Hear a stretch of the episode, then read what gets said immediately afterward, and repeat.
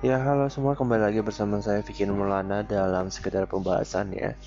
Uh, hari-hari ini saya mulai terpikirkan karena kondisi Indonesia lagi kurang baik ya.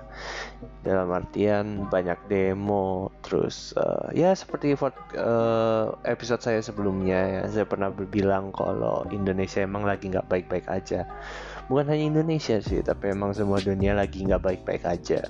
Semoga dengan adanya uh, perubahan-perubahan tiap harinya kita menjadi lebih baik gitu. Dengan adanya apa ya bahasanya. Dengan adanya masalah-masalah yang ada di sekitar kita itu membuat kita lebih bisa untuk survive dalam kehidupan ini. Iya nggak sih? Soalnya gimana ya malah makin hari belakangan ini lagi makan buruk ya. Soalnya Indonesia lagi panas-panasnya mengenai uh, undang-undang omnibus law. Uh, kebetulan saya nggak punya apa ya bahasanya nggak punya kekuasaan. Bukan nggak punya ilmu untuk membahas itu jadi saya membahas yang lain aja. Karena omnibus law ini udah banyak banget yang bahas ya dari beberapa podcast juga. Hampir semua podcast sih kalau bisa. Uh, kalau dibilang bahkan podcast Om Deddy juga uh, sudah membahas omnibus law. Jadi buat apa saya bahas? Karena mereka juga sudah punya referensi mereka juga mungkin lebih uh, bukan mungkin ya mendandakan narasumber yang benar-benar ahli ya atau ada beberapa narasumber yang memang uh, mengungkapkan fakta-faktanya saja atau memang berspekulasi juga. Ada yang uh, ada yang apa ya namanya teori konspirasi juga. Wah pokoknya macam-macam deh kalau kalian baca atau denger gitu ya dari podcast podcast mereka. Um, berita juga media juga mulai uh, banyak ya. Banyak banget bahkan sampai sekarang ya masalah demo apa segala macam bosan saya. Bosen pak. Tiap hari ngadorinnya demo aja demo aja ya nggak? Bosen saya. Kapan Indonesia benar-benar? Jadi uh, kali ini ya sebenarnya ada sempat mencuat sebelum undang-undang ini sempat mencuat. Mungkin udah uh, udah terjadi lama ya mungkin ya. Uh, hal ini udah terjadi lama mungkin dan saya pun agak ragu untuk bahas ini. Cuman kalau nggak dibahas kita nggak aware gitu masalahnya. Gini belakangan ini ya makan ini pernah nggak sih kalian kalau kerja atau uh, apa ya kerja ketika kalian kerja atau ngelihat uh, kalian pergi ke mall ke cafe kalian nggak pernah pernah nggak ngelihat berapa banyak staffnya nih cowok berapa banyak cewek gitu? Kalian pernah nggak merhatiin detail-detail seperti itu? Sebenarnya jadi gini uh, ada masalah ya problem ya nggak gimana. Tiap hari kita ketemu problem sekarang ini ada problem lagi. Jadi gini ada problem di mana belakangan ini ya sempat mencuat tapi hilang gara-gara uh, eh, UU apa ya UU Omnibus Law ini. Jadi hilang aja dari peredaran. Bahkan saya sampai sekarang nih ya sampai podcast ini dibuat riset saya itu nggak terlalu banyak. Biasanya di Google itu kita jebret banyak gitu. Cuman ini beberapa saja. Uh, tapi book uh, correct me if I'm wrong ya as usual beberapa dari apa namanya riset saya ini berhubungan langsung dengan internet International Labour Organization ya ILO dan beberapa data emang dari pemerintah cuman gak banyak gitu. Lucunya ini ini masalah yang menurut saya penting banget sih. Karena ini berhubungan dengan genderisasi pekerjaan atau uh, kita lebih tepatnya secara umumnya kita bahas mengenai kesetaraan gender. Maksudnya apa sih kesetaraan gender? Kesetaraan gender ya kesetaraan antara laki-laki dan perempuan mengacu pada pemenuhan hak-hak, kesempatan dan perlakuan yang adil oleh laki-laki dan perempuan dari semua kelompok umur di segala tahapan kehidupan dan pekerjaan. jadi ya cowok uh, menganggap setara dengan cewek cewek menganggap setara dengan cowok gimana sih saya jelasinnya? Pokoknya kayak gitu. Pokoknya cowok sama cewek ya setara. Kita manusia cuma beda seksnya doang. Beda beda jenis kelaminnya doang. Nggak mungkin kan kamu waktu di bayi gitu kamu lagi di dalam kandungan kamu milih Tuhan saya pengen jadi cewek aja. Itu kan nggak mungkin. Cowok sama cewek kan kita tidak bisa apa ya kita tidak bisa minta kita mau jadi cewek apa cowok. Itu kan sebuah kodrat dan Tuhan menetapkan kita untuk jadi cowok atau cewek. Seperti itu ya nggak sih? Kita nggak bisa minta-minta kita mau jadi cewek atau mau jadi cowok. Bahkan untuk ngeganti kelamin aja sus apa di, diharamkan beberapa agama ya. Saya kurang tahu. Cuman di agama saya sendiri saja eh, diharamkan untuk ganti kelamin yang tadinya cowok jadi cewek atau kebaliknya gitu. Mungkin yang ngerasa tidak adil jadi cowok silahkan ingin melakukan dosa besar silahkan ya. Bagus loh. uh, apa ya? Jadi kesetaraan gender ini sempat mencuat ya, sempat gem gem, gembar apa bahasanya sempat heboh-hebohnya sempat viral-viralnya. Karena terjadi sebuah genderisasi pekerjaan. Jadi gini loh kita bayangin deh sekarang. Saya tuh sempat pengen bahas ini karena gini. Saya itu buka info locker eh, dari sebuah daerah ya. Saya buka info locker sebuah daerah dan lucunya gini, Bapak, hidup sekalian, saya menemukan sebuah tempat yang saya tahu tempatnya tersebut merupakan tempat maaf, maaf, maaf sekali lagi merupakan tempat yang memang untuk pekerjaan kasar. Oke, bahasanya ya. Oh ya, tempat material lah lebih gampang. Tempat material yang memang tempatnya bukan yang uh, bagus dan besar. Ingat ya, bagus dan besar. Berarti di pinggir jalan nih. Cerita ya semua juga di pinggir jalan, Pak. semua juga di pinggir jalan. Uh, gimana ya lebih spesifiknya? Lebih spesifiknya toko ini ada di pinggiran kota. Tapi ada beberapa bangunan juga yang bagus di pinggir kota.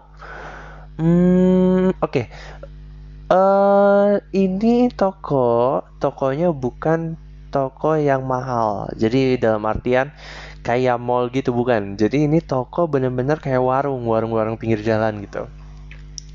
Saya ngeliat nih, saya ngeliat info locker, terus saya baca kan barangkali ada yang minat. Saya baca, saya lihat di situ lucu, ada ada hal lucu di sini perempuan, oke, okay, oke, okay, wajar ya, perempuan atau laki, oke, okay, wajar.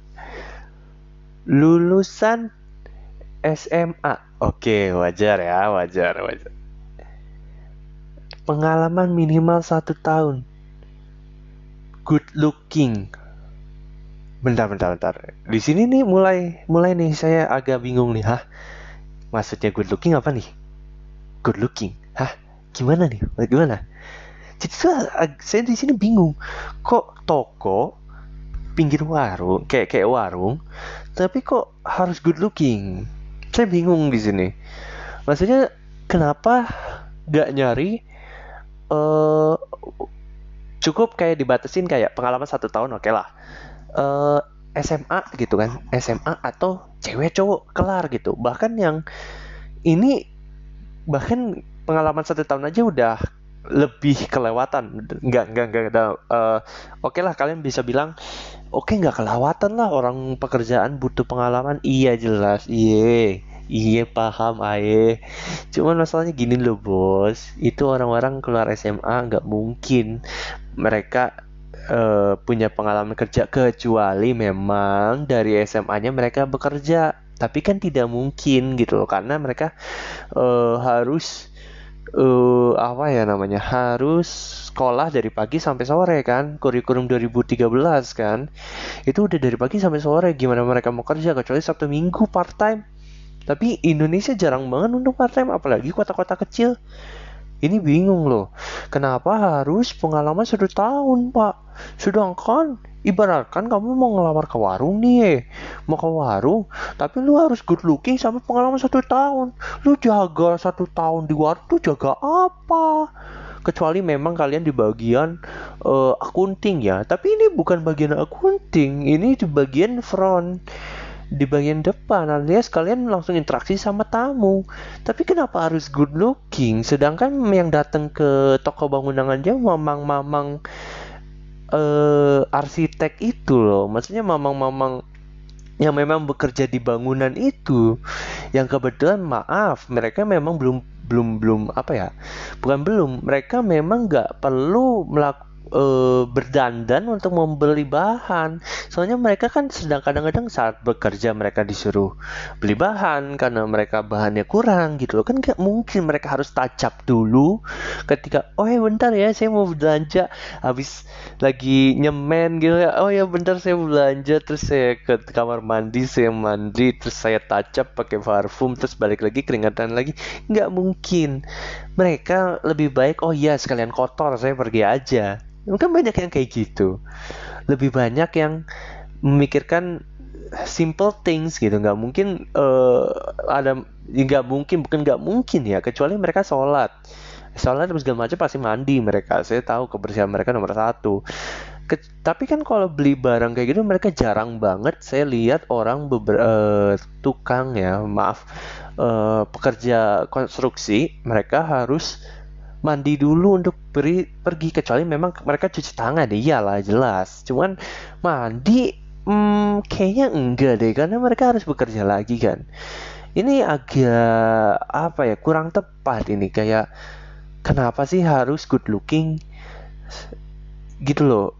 Gitu loh kenapa sih harus good looking? Padahal kan nggak perlu untuk good looking ya. Ini uh, warung lah ibaratkan toko bangunan yang seperti warung lah. Kenapa harus good looking? Kenapa mereka yang tidak good looking uh, bermasalah gitu? Kenapa bermasalah? Saya bingung gitu. Di sini terus akhirnya saya skip kan itu akhirnya saya pilih lagi lah ya yang lain saya lihat lagi sekalian riset. Ada lagi nih uh, pekerjaan sales cewek. Minimal pengalaman D1 uh, eh, eh pengalaman D1 pengalaman uh, satu tahun. Uh, minimal pendidikan D1 atau D3 saya lihat ternyata un saya lihat wih bagus nih ya sales. Oke okay lah ya nggak oke okay ya. Saya lihat salesnya ternyata sales te kartu ternyata sales kartu SIM. Ya kartu SIM ya. Bener loh kartu SIM bukan rokok bukan. Sales kartu SIM. Ibaratkan gini uh, kamu uh, uh, bukan jangan dulu jangan dulu. Gini deh. Sales motor ini eh salesnya ini bukan sales yang door to door ya. Eh bu sorry bukan door to door. Sales yang door to door. Jadi dalam artian kamu keluar keliling atau enggak kamu berdiri di stand terus jualin kartu sim. Kok oke okay, maaf maaf maaf. Oke okay, oke. Okay. kalau kalian ya kalian mikir ya kalau kalian jadi sales sim tapi kerjanya di mall kerjanya ya wajib good looking. Tapi ini masalahnya ya kalian sales motoris. Sales motoris itu kalian keluar gitu harus jemput guys apakah perlu harus good looking juga? Apa nggak bisa yang uh, non ma maaf semua orang emang ditampilkan tidak sempurna tapi apakah mereka yang belum bisa berdandan? Apa yang mereka yang belum punya modal untuk berdandan tidak bisa melamar? Ini berbahaya loh. Dalam artian semua pekerjaan wajib good looking. Atau enggak wajib cewek wajib cowok. Ini nih bahaya karena ini udah masuk ke dalam genderisasi pekerjaan. Genderisasi pekerjaan itu sudah uh, apa ya? Bentar-bentar. Di sini ada di ILO itu menjelaskan kalau nggak salah sebentar tuh ada kondisi kerja yang tidak adil, ada diskriminasi akses ke pekerjaan dan pekerjaan. Pandangan stereotip tentang kecocokan dengan pekerjaan lain, pemisahan berdasarkan jenis kelamin. Nah, pemisahan berdasarkan jenis kelamin, pandangan stereotip tentang kecocokan dan pekerjaan lain. Ini menurut ILO ya, organisasi eh, buruh internasional. Uh, sorry, uh, inter, organisasi pekerjaan internasional. Stereotip nih, Indonesia itu sekarang lagi kerap-kerapnya stereotip. Cewek itu wajib ya, apalagi good looking ya, wajib harus kudu gitu. wajib.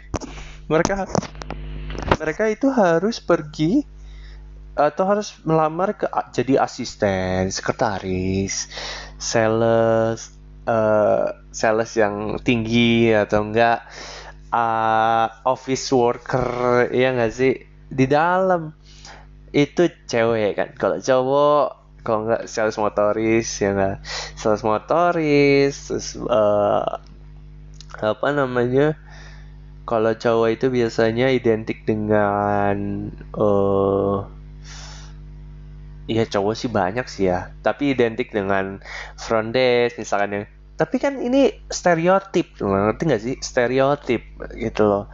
Orang-orang berpikir bahwa cewek itu harus seperti ini, cowok itu harus seperti ini. Ya sebenarnya nggak bisa.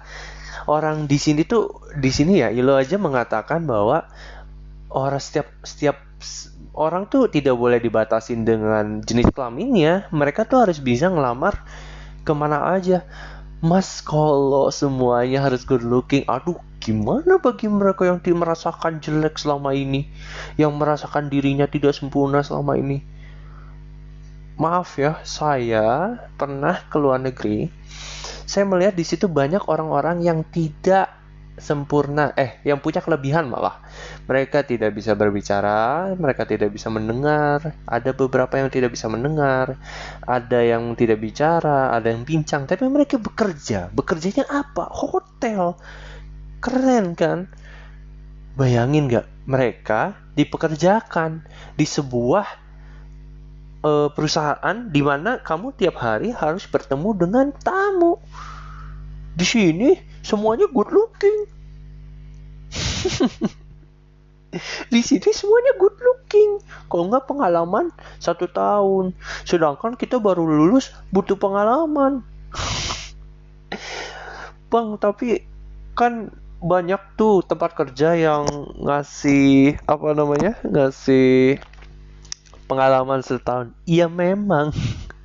tapi rata-rata mereka berapa banyak jumlah apa ya jumlah uh, pekerjaan yang buka untuk fresh graduate dengan buka ya untuk pengalaman itu pasti banyak pengalaman apalagi gini di zaman pandemi kayak gini ya zaman pandemi kayak gini orang-orang tuh udah ah oh, udahlah cari pengalaman aja apalagi bagi mereka yang baru-baru buka lagi dalam artian sempat tutup gara-gara covid gara-gara PSBB mereka harus tutup tapi begitu new normal mereka harus buka. Kebetulan pegawai yang lain udah pada dipecat jadi mereka harus cari yang pengalaman. Padahal nggak bisa padahal bisa loh. Bisa bisa. Seharusnya kali mereka tuh untuk men padahal menghemat biaya juga ya kalau mengundang fresh fresh grad apa enggak mungkin kalian yang HR ngerti lah ya. Tapi saya di sini punya pertanyaan kalau memang bisa nggak sih dicampur gitu loh? Dengan fresh graduate dipersilahkan gitu loh. Karena uh, dari semua maaf ya dari dari apa yang saya lihat beberapa loker di be, uh, beberapa loker di beberapa kota mereka itu hanya menawarkan bagian pengalaman bagian pengalaman. Bahkan beberapa kali ini saya menemukan minimal dua tahun semua. Ini kacau loh. Kalau sampai nggak ada uh, selain ya selain perusahaan negara BUMN contohnya itu pasti ada yang buka buat uh, fresh graduate ya jelas. Pasti itu. Uh, perusahaan-perusahaan besar lah. Gak ada nggak yang fresh graduate atau uh, kan bisa nggak sih? Sekarang ada kayak prakerja aja menurut saya kurang tepat sasaran Kebayangkan kemarin itu ada yang daftar sampai 5 akun, sisanya dipakai buat apa? Gacha. buat judi dalam game, Pak. itu 600 ribu setiap bulan dipakai buat gacha. Saya juga mau. Tapi jatuhnya apa tidak tepat sasaran ya nggak sih? Tidak tepat sasaran. 600 ribu 4 bulan dipakai buat pelatihan. Gini loh, kalau memang kalau memang butuh pengalaman kenapa nggak di mix aja sama yang fresh graduate? Kenapa harus takut memasukkan fresh graduate? Emang kenapa? Mereka bisa dilatih. Bahkan tenaga mereka lebih murah dan dan dan daripada yang mereka pengalaman 2 tahun bener gak sih? Ya nggak? Mereka lebih murah coy. Iya iyalah nggak ada apa-apa tinggal tapi mereka bisa dapat pelatihan selama satu bulan atau tiga bulan bahkan tiga bulan jelek kalian bisa bisa buang coy. Benar gak sih? Ya walaupun memang nggak beberapa secara nyata dan terjadi memang seperti itu gitu loh. Tapi eh, mereka itu bisa dilatih cuy. Tiga bulan ini nih bisa mereka kalian tuh bisa memanfaatin ngelatih mereka. Mereka akhirnya apa? Dapat pengalaman dapat sertifikat dari kalian. Bahkan kalau memang mereka suka sama perusahaan kalian pegawai-pegawai kalian baik sama fresh graduate ini eh, dia bakal netep. Dia bakal jadi profit buat kalian. Saya bingung di sini. Kenapa harus good looking? Kenapa harus pengalaman kalau memang perusahaannya tidak perlu pengalaman maksudnya perusahaannya kayak startup yang baru benar buat ya oke okay lah pengalaman. Tapi yang udah lama nih yang pegawai seniornya banyak atau memang uh, yang pensiunnya di dalam jangku jangka waktu pendeknya sedikit kenapa nggak uh, tarik mereka yang fresh graduate? Maaf nih yang kita pengangguran di Indonesia itu udah angka pengangguran kita tuh udah tinggi banget. Kenapa kenapa nggak coba untuk ngerekrut orang-orang yang nganggur ini gitu? Orang-orang yang fresh graduate yang paket C fresh graduate dari SMA fresh graduate dari kuliah atau enggak yang mereka nggak lulus tapi dapat paket C ijazahnya udah selesai kenapa nggak direkrut gitu loh? Jadi kan ini timbul akhirnya pemilihan apa pilih-pilih gender gitu loh. Akhirnya ngerembet ke mana-mana. Salah satunya ya kesetaraan gender. Di sini juga berdasarkan data Badan Pusat Statistik ya BPS Februari 2018 bahwa TPAK perempuan tenaga pekerja ya kalau nggak salah. Sebentar saya catat dulu. Tingkat partisipasi angkatan kerja tingkat pas, partisipasi angkatan kerja perempuan 55 pers, 55,44 persen sedangkan laki-laki sangat tinggi 83,01 persen pak. Wah beda jauh banget ini tahun 2019 datanya ya datanya 2019 tuh jadi kan gimana ya kalau cowok jadi ini kan berhub ya nggak nggak ngaruh juga sih. Cuman ya, dari stereotip itu jadi pekerjaan tuh jadi pemilih-pemilih. Laki-laki ya harus ini cewek-cewek harus ini. Akhirnya kita ter apa ya namanya terpaku dengan stereotip tersebut gitu loh. Ngerti nggak sih? Jadi eh, kerjaan tuh kita jadi nggak bebas milih kerjaan apa aja. Terbatas segala macam ya nggak sih? Kasihan dong ke laki-laki yang nggak good looking. Mereka juga wah pengen naik taraf hidupnya tiap hari cuy. Tiap hari cuy. Gila. Nah harga makin naik cuy. Indomie bukan 2000 lagi 3000 cuy. Kalau ke tukang bubur lu beli Indomie bukan 5000 lagi sekarang cuy. Udah 6500 7000 malah. Itu kota kota kecil. Lah kota gede gimana mereka yang nggak lulus gimana? Mereka yang pakai tingkat C gimana? Bagi mereka yang cowok-cowok atau cewek-cewek yang yang menurut kalian tidak good looking sedangkan skill mereka lebih dari yang good looking itu nasibnya gimana? Apakah mereka harus nguli kah? Maaf jadi pekerja bangunan kah? Apa mereka harus jadi uh, apa namanya pembantu rumah tangga kah apakah semuanya harus seperti itu? Ini kan menjadi stereotip, jadi bahaya ini, boy. Waduh, kalau kayak gini ya makin susah nyari kerja. Karena di sini wah datanya ya walaupun ya walaupun di sini sudah ada standarisasi untuk uh, apa namanya standar HAM internasional tentang kesetaraan gender oleh ILO ya di situ ada tuh kayak upah yang adil, kesempatan kerja yang adil dalam semua tahapan siklus pekerja. Tuh, kesempatan kerja yang adil. Adil coy, cowok cewek harus adil coy. Ya cowok ketika bukannya cowok cowok, cewek cewek gitu loh. Misalkan pekerjaan sekretaris nih.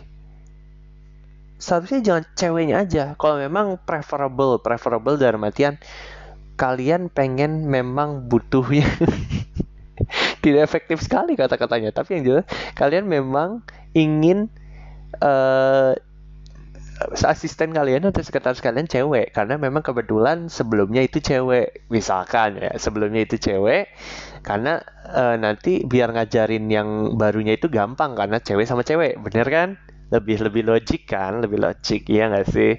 Itu masih oke okay lah masih oke. Okay. cuman kalau uh, cewek butuhnya cewek. Bukan karena saya karena sebelumnya cewek tapi karena saya pengen cewek aja biar enak tiap hari ngeliatin cewek di, di rumah ada yang cemburu terus gitu. Wah ya gila bos. Wah ya gila lu bos. Lu cuman ini doang Itu udah termasuk diskriminasi juga loh. Iyalah jelas. Uh, janganlah jangan subjektif. Kita harus objektif. Kita perusahaan kita harus berapa ya seharusnya kalian carinya apa? Soalnya ini kesempatan kerja yang adil loh. Semua semua gender itu wajib wajib eh bukan wajib. Bebas menentukan pekerjaan apa yang mereka mau. Mereka mau jadi sekretaris mereka mau jadi pemain band mereka mau jadi hotelier mereka mau jadi tukang pos um, pekerja konstruksi dan lain-lain. Mereka punya haknya setiap gender mereka punya haknya loh. Gitu loh. Kenapa harus dibatesin uh, misalkan bilang oh iya memang banyak ya uh, memang kalau pekerjaan itu butuh pengalaman dan segala macam. Tolong tolong bagi mereka yang tidak punya pengalaman seperti apa nasibnya. Apakah mereka harus digantung terus dengan tulisan fresh graduate dipersilakan melamar tanpa ada kepastian bahwa mereka akan diterima atau enggak. Sakit push. Kasihan bagi mereka yang uh, fresh graduate ya. Uh, mereka sekarang itu lagi susah-susahnya nyari kerja kecuali memang mereka punya uh, bukan koneksi ya jatuhnya. Bukan koneksi, mereka punya kesempatan atau memang restu dari uh, dari Tuhan ya langsung gitu. Begitu kamu fresh graduate langsung lulus. Dan beberapa kayak sekolah kedinasan mereka langsung kerja kan gitu.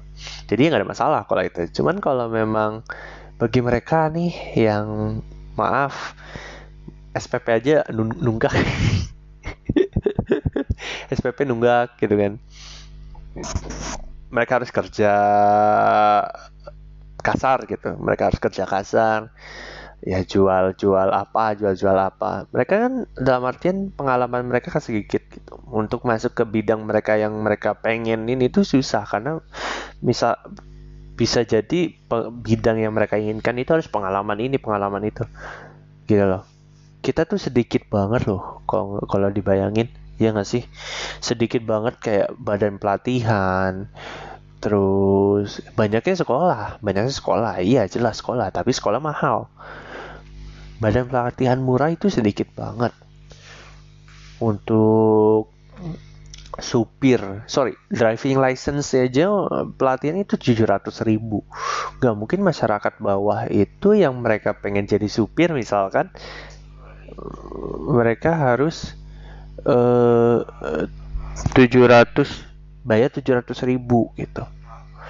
Mas masyarakat yang di pinggir bayangin masyarakat desa yang penghasilannya sehari paling berapa ya nggak sih?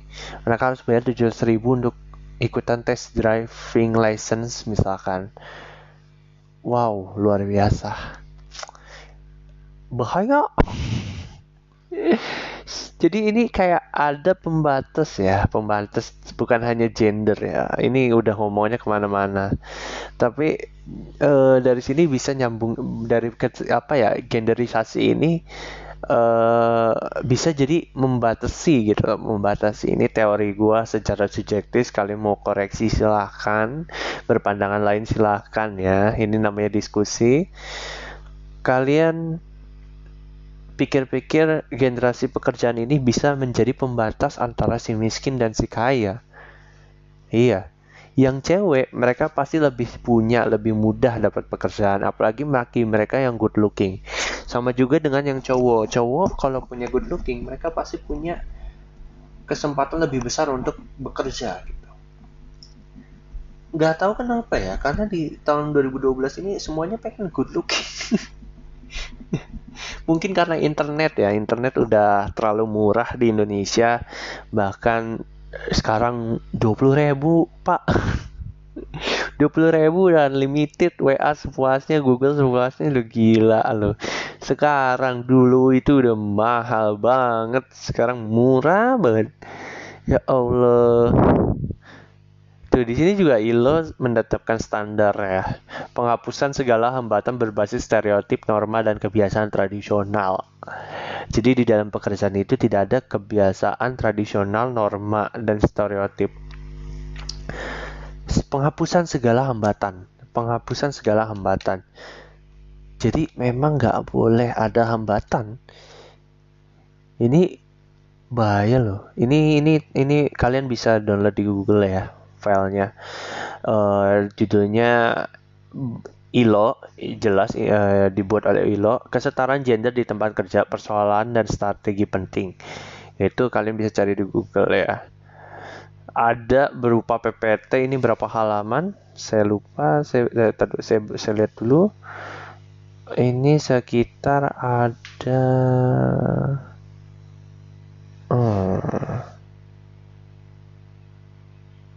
ada 17 17 halaman Iya, ada 17 halaman. Wow, ini bahaya loh. Generasi ini tuh sempat mencuat mungkin karena orang-orang udah terlalu susah untuk mencari kerja. Cowok sekarang jatuhnya lebih susah. Jatuhnya ya.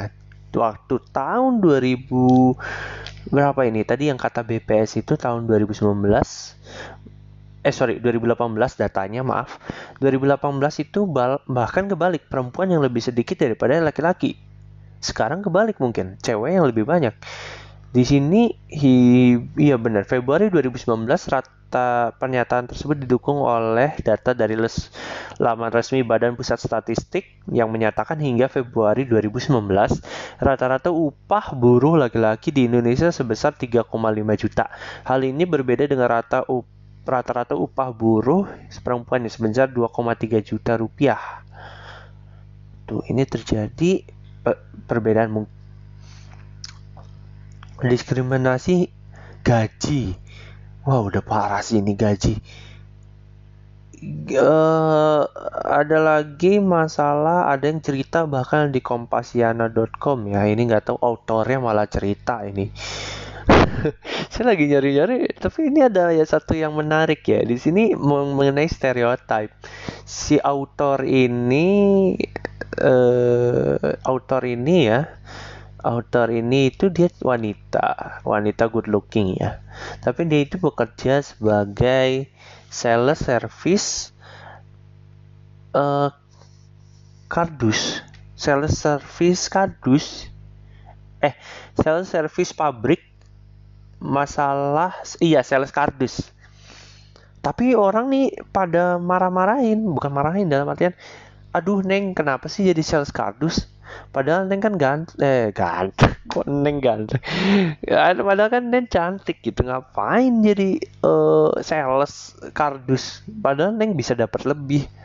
Tuh jadi orang kayak menstereotip menstereotip menstereotipkan gitu cewek cewek itu harus jadi yang lebih baik dengan good lookingnya mereka. Orang jadi terbiasa cuy. Jadi terbiasa bener gak sih? Kerasa gak sih? Orang jadi terbiasa aduh neng cantik sayangnya kerja di sini. Jadi kebiasaan. Ini bahaya cuy bahaya. Kalau orang yang ngomong tersebut jadi bos mereka pasti lebih milih sesuai tipe mereka. Jadi kayak preferable gitu loh ini bahaya. Ini udah melanggar loh. Kalau menilai standarnya ILO udah melanggar. Gitu loh. Sekarang kayak susah banget cowok untuk dapat cewek. Uh, iya jelas cowok susah dapat cewek. Iya jelas Vicky iya. Cowok lebih susah untuk dapat pekerjaan dari cewek. Kata cewek enggak ah banyak cowok yang dapat pekerjaan juga sama. Ya mungkin Soalnya di sini belum saya belum menemukan data ya. Tahun 2020 belum ada menemukan data berapa banyak cewek sama cowok yang diterima di dunia pekerjaan. Seharusnya ada datanya dan ada yang melakukan risetnya. Tapi di sini saya menemukan satu riset ya, satu riset oleh shout out untuk orang ini nam dari Ima Dewi Rata ya, shout out makasih uh, untuk sudah menerbitkan jurnalnya di Google ya. Di sini dia mem membuat sebuah artikel atau jurnal mengenai ketidakadilan gender yang dialami pekerja perempuan di daerah pariwisata. Ini di daerah Bali.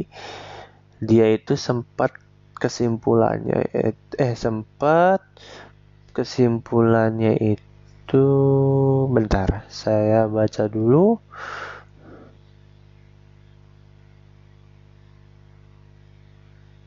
sebentar hmm. nih di sini dia juga menulis kaum perempuan mengalami diskriminasi tidak saja di des di sektor domestik, di sektor publik pun kaum perempuan mengalami hal yang sama. Tidak ada masyarakat industri yang perempuannya ber, secara ekonomi setara dengan laki-laki karena era industri mempunyai wajah yang bias gender dan seksis. Sistem ekonomi industri kapitalistik yang mengutamakan pertumbuhan dan mendorong konsumsi justru menimbulkan diskriminasi terhadap perempuan. Wow, Diskriminasi terhadap perempuan. Diskriminasi di bidang ekonomi dapat dilihat dari kesenjangan upah yang diterima perempuan dibandingkan laki-laki. Tuh, terjadi diskriminasinya masalah upah ya, lebih lebih lebih ke upah. Jadi banyak banget diskriminasi di pekerjaan. Eh misalkan cewek itu lebih disayang sama bosnya atau cowok lebih dibenci sama bosnya, ada juga yang kebalik gitu loh uh, di sini juga uh, dia masalah di sini juga dia ada yang membahas pada wilayah yang telah berkembang pariwisatanya, contohnya Bali ya berarti. Nasib pekerja perempuan tidak jauh beda. Pekerja perempuan lebih banyak mengisi kesempatan kerja pada jenis usaha kios sementara pekerja laki-laki hanya 9,2 persen. Pada sektor jasa, pekerja perempuan terkonsentrasi pada jenis usaha restoran dan jenis usaha warung makan, itu sebesar 36 persen sama 6,3 persen. Jauh di atas laki-laki masing-masing 21,3 persen dan 0,8 persen. Pekerja perempuan lebih banyak terlibat dari da, pada dua jenis usaha restoran dan warung makan karena jenis kegiatan pada kedua jenis usaha ini relatif tidak memerlukan ketampilan yang tinggi. Duh.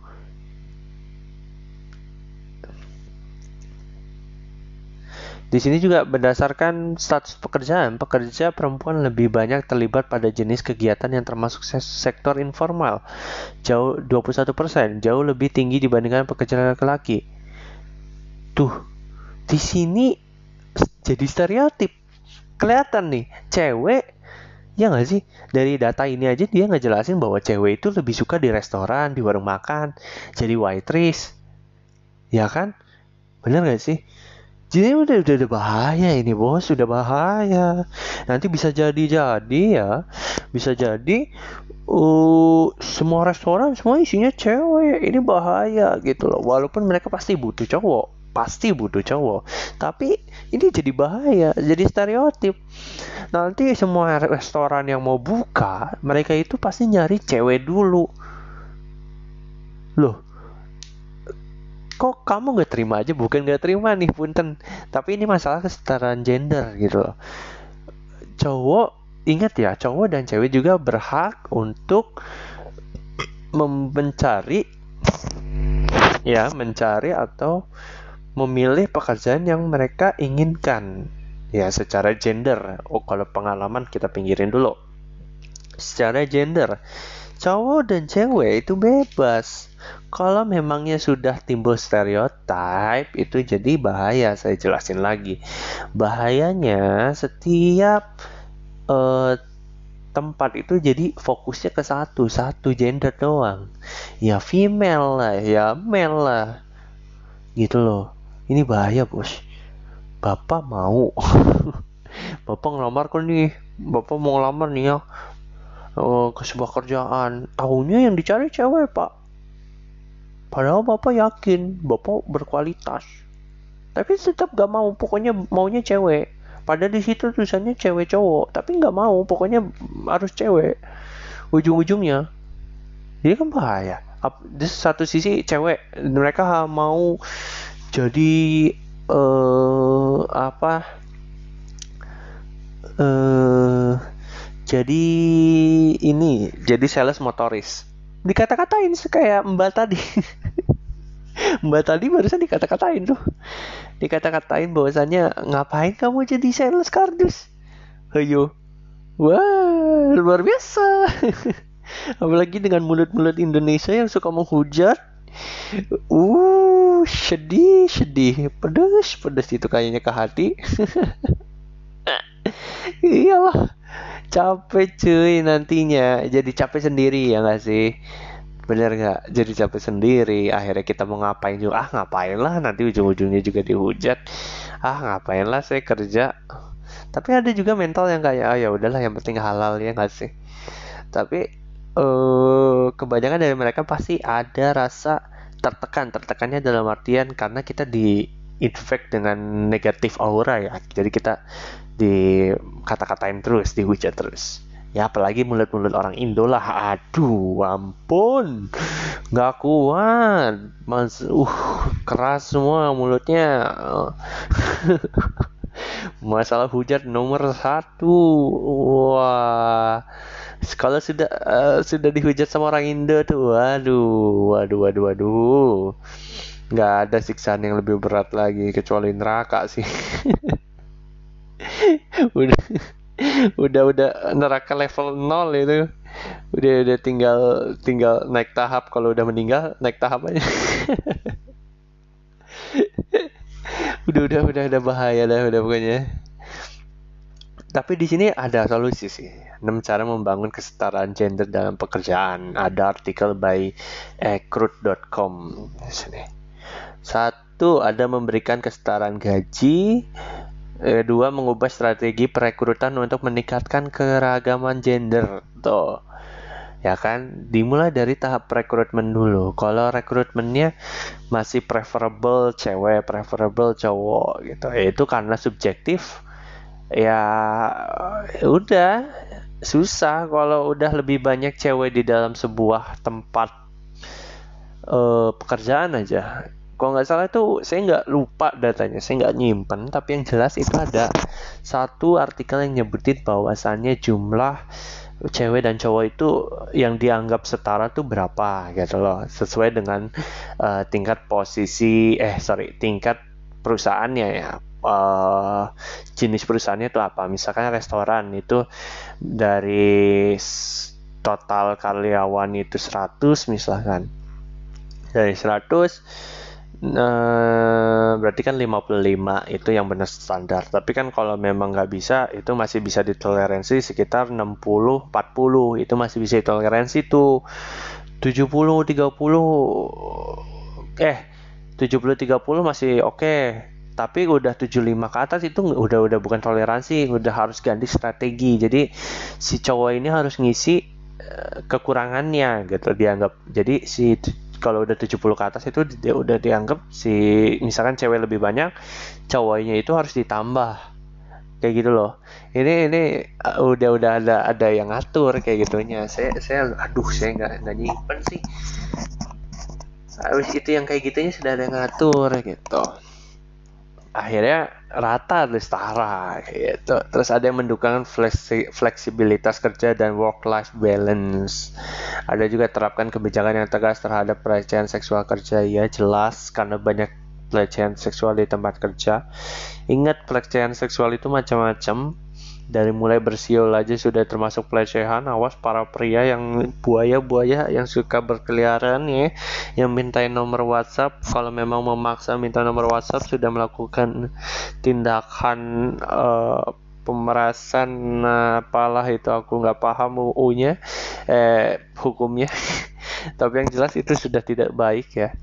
Terus berikan pelatihan pada level pimpinan Salah satu cara membangun kesetaraan gender dalam pekerjaan adalah dengan memberikan pelatihan pada tim manajemen tentang kesetaraan gender. Tuh, semua orang harus mengerti kesetaraan gender. Berikan kesempatan yang sama untuk pemimpin wanita. Nah, ini biasanya pemimpin uh, cowok ya karena memang beberapa agama mengajarkan lebih baik cowok kalau memang nggak ada yang berkompeten baru cewek. Uh, tapi itu beberapa jadi ya memang ada ajaran kan beda-beda ya. Uh, tapi sekarang nih emang cewek memang harus bisa diwajib bukan wajib ya bagi mereka yang punya kualifikasi kenapa enggak? Kenapa enggak mereka dijadikan pimpinan? Udahlah jangan jangan masalah cowok udah udah bukan zamannya cowok lebih kuat cewek lebih tanggung nggak ada nggak ada zamannya. Udah udah sekarang tuh kita lebih fokus gimana caranya membangun hidup kita lebih baik gitu. Gimana caranya uh, orang-orang sekitar kita lebih baik. Cuy gila gara-gara genderisasi ini cuy efeknya sebuah kal kecil efeknya luar biasa cuy. Gila nggak? Cowok pengen jadi uh, eh sorry cowok itu pengen kerja yang belakang back office yang lembut-lembut tangannya nggak kasar gitu. Nggak susah. Sedangkan mereka yang cewek kerjanya pengen pengen kerja kasar mereka malah makin susah gitu. Malah dihujat malah apalagi cewek udahlah boy. Ini generisasi memang masalah penting gitu. Emang harus kita aware masalah ini gitu. Banyak hak-hak yang harus dikejar harus harus ditegakkan. Karena ini aduh boy gue nggak nggak pengen maksudnya nggak nggak milih gue pengen jadi cowok lu juga pasti yang cewek atau yang cowok nggak pengen maksudnya nggak nggak nggak minta untuk jadi cowok-cowok. Lahir udah jadi cewek aja lahir udah jadi cowok aja. Kalau kita kan emang udah takdirnya Tuhan seperti itu. Nggak mungkin lu diskusi di dalam sana sampai dikasih waktu 9 bulan. Ayo kamu mau jadi apa 9 bulan? Pokoknya 9 bulan harus taken harus kelar. Ya gak, gak gitu juga. Gak, gak, gak bisa pak. Ya dengan adanya apalagi sekarang lagi panas-panasnya ya. Jadi ini isu benar-benar tertekan dan mungkin emang kurang menarik dibahas bagi beberapa orang ya. Tapi tetap harus aware loh karena oh ini sekedar pembahasan kita benar-benar membahas ya sekedar membahas gitu. Menurut menurut kami menarik memang ini harus dibahas. Kita harus bisa mengubah stereotip bahwasannya pekerjaan itu nggak mesti good looking pekerjaan itu nggak mesti uh, lulusan S1 apa segala macam. Orang zaman dulu tuh nggak ada kayaknya lulusan ini wajib lulusan ini. Kayaknya nggak ada deh kerja kerja aja deh. Iya gak sih? Coba deh tanya nyokap bokap lu kayaknya nggak ada deh. Uh, lu harus SMA harus uh, harus ini. Kayaknya sedikit banget ya waktu itu. Sampai itu apa mungkin kan tahu waktu itu nggak ada internet jadi nggak booming. Ini ini sempat booming ya? Ingat ya ini sempat booming Maret kok nggak lupa saya bulan apa sempat booming tahun ini tapi tertutup hilang begitu aja. Ya hilang. Lu nggak salah dengar hilang. Ini benar-benar hilang. Nggak ada satupun uh, ada beberapa podcast mungkin sudah dihapus cuman saya nggak nemu lagi podcastnya mana. Cuma benar-benar hilang.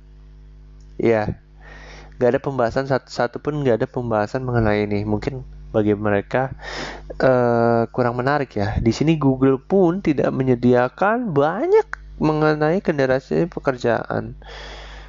Ada beberapa yang top news tapi mereka hanya menentukan kayak uh, menentukan jenis pekerjaan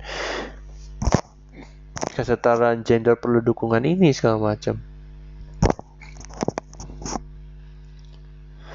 tuh bahkan artikelnya juga tahun 2017 2016 jadi kayak tiap tahun nih mencuat mencuat mencuat hilang mencuat hilang mencuat hilang mencuat hilang. Jadi udah kayak adat istiadat dia nggak sih? Kayak tradisi bahwasanya harus harus seperti ini harus seperti ini. Semua gender sekali lagi saya ingatkan semua gender wajib bukan wajib mempunyai hak untuk memilih apa yang ia inginkan apa yang ia ingin pekerjakan gitu. Jangan sampai pilih-pilih itu loh. Aduh kacau kacau mungkin itu aja ya udah kepanjangan ini uh, eh, 50 menit. Luar biasa ya seperti biasa sekadar pembahasan ini kadang-kadang membahasnya kelamaan padahal topiknya sedikit kelamaan muter terus tapi gak apa-apa lah uh, Terima kasih yang sudah mendengarkan ya. Jadi kita harus aware dengan masalah masalah-masalah yang ada sekitar kita ya. Menurut mungkin menurut kalian ini tidak terlalu besar masalahnya. Dan mungkin menurut kalian ya memang seperti itu kodratnya. Kita harus seperti ini seperti ini. Mungkin bisa uh, menurut kalian seperti itu. Tapi kita harus ingatkan ya, beberapa bagi beberapa orang ini bermasalah. Termasuk saya. bagi beberapa orang ini bermasalah. Bermasalahnya uh, banyak banget kalau kita pikirkan ya banyak banget efeknya gitu ke ke ke, ke manusianya gitu. Jadi uh, kita harus bisa melihat dari sisi pandang orang lain sebelum kita bisa menentukan hal ini benar atau salah. Ya, jadi kita harus aware, aware tetap terhadap sekeliling kita, ter aware terhadap Eh, masalah-masalah uh, yang terjadi di sekitar kita. Walaupun itu hal kecil, bisa jadi hal kecil tersebut menjadi hal besar. Oh ya mungkin kalian capek juga tiap hari buka IG demo isinya. Ada juga dengan kampanye-kampanye beberapa akun IG ada juga buzzernya segala macam. Wah udahlah pusing semuanya kan. Lihat berita demo lagi. Uh, eh, UU lagi dan lain-lain. Ah ya sudahlah. Uh, kita jadinya bosan untuk aware. Jadi kita males yang ada mengkurung diri di dalam kamar tanpa tahu dunia luar padahal itu salah. Yang kita harus lakukan pak bukan menjadi nolep tapi tetap aware dengan lingkungan kita. Karena kita ketika kita aware dengan lingkungan kita semua keadaan bisa menjadi lebih baik. Dengan kita memberi sedikit perubahan terhadap lingkungan kita itu sendiri gitu karena kita aware karena kalau kita aware kan kita pasti melakukan sesuatu untuk merubah sesuatu yang buruk menjadi yang baik. Walaupun dengan usaha yang kita bisa. Ya nggak sih? Benar gak sih? Yes bijak ya udah malam ini coy. Ya udah sekian dan terima kasih. Stay safe di rumah, tetap di rumah. Yang kalau nggak ada kerjaan, kalau ada kerjaan, selamat bekerja, jaga kesehatan. Uh, tingkat COVID ya setiap hari sekarang naik 3000, 3000, 3000. Mungkin bagi kalian sudah bosen dan akhirnya tidak percaya bahwa COVID itu ada. yang dulu keluar-keluar tentara Tuhan sekarang sudah bilang COVID itu tidak ada. Jadi uh, karena sudah saking bosannya ya saking bosannya jadi dia nggak pengen bahas-bahas lagi. Jadi tetap stay safe bagi kalian semua. Kalau daerah kalian ada demo segala macam menghindar dulu. Lebih baik tidak bisa ikut demo lebih baik kita memperjuangkan hak-hak yang kita inginkan dalam kehidupan sehari-hari terlebih dahulu sebelum kita ikut demo ya. Terus kalau mau ikut demo ya enggak silahkan tapi saya tidak menyarankan karena banyak sekali yang di sana di luar sudah berjuang kita hanya bis kalau bisa jangan memperparah lagi. Karena Indonesia juga eh, oh, sempat ada berita juga in, Indonesia sedang menuju jurang re resesi ya. Sedang menuju jurang resesi. Kalau sudah resesi bisa jadi semuanya naik. Karena demo juga menghambat lalu lintas ya. Dan lalu lintas itu biasanya dipakai buat jualan apa segala macam atau kirim barang dengan truk apa segala macam uh, akhirnya proses ekonomi Indonesia terhambat juga dan lain-lain. Ya demo ada positif negatifnya lah. Itu jadi terima kasih. Sampai jumpa lagi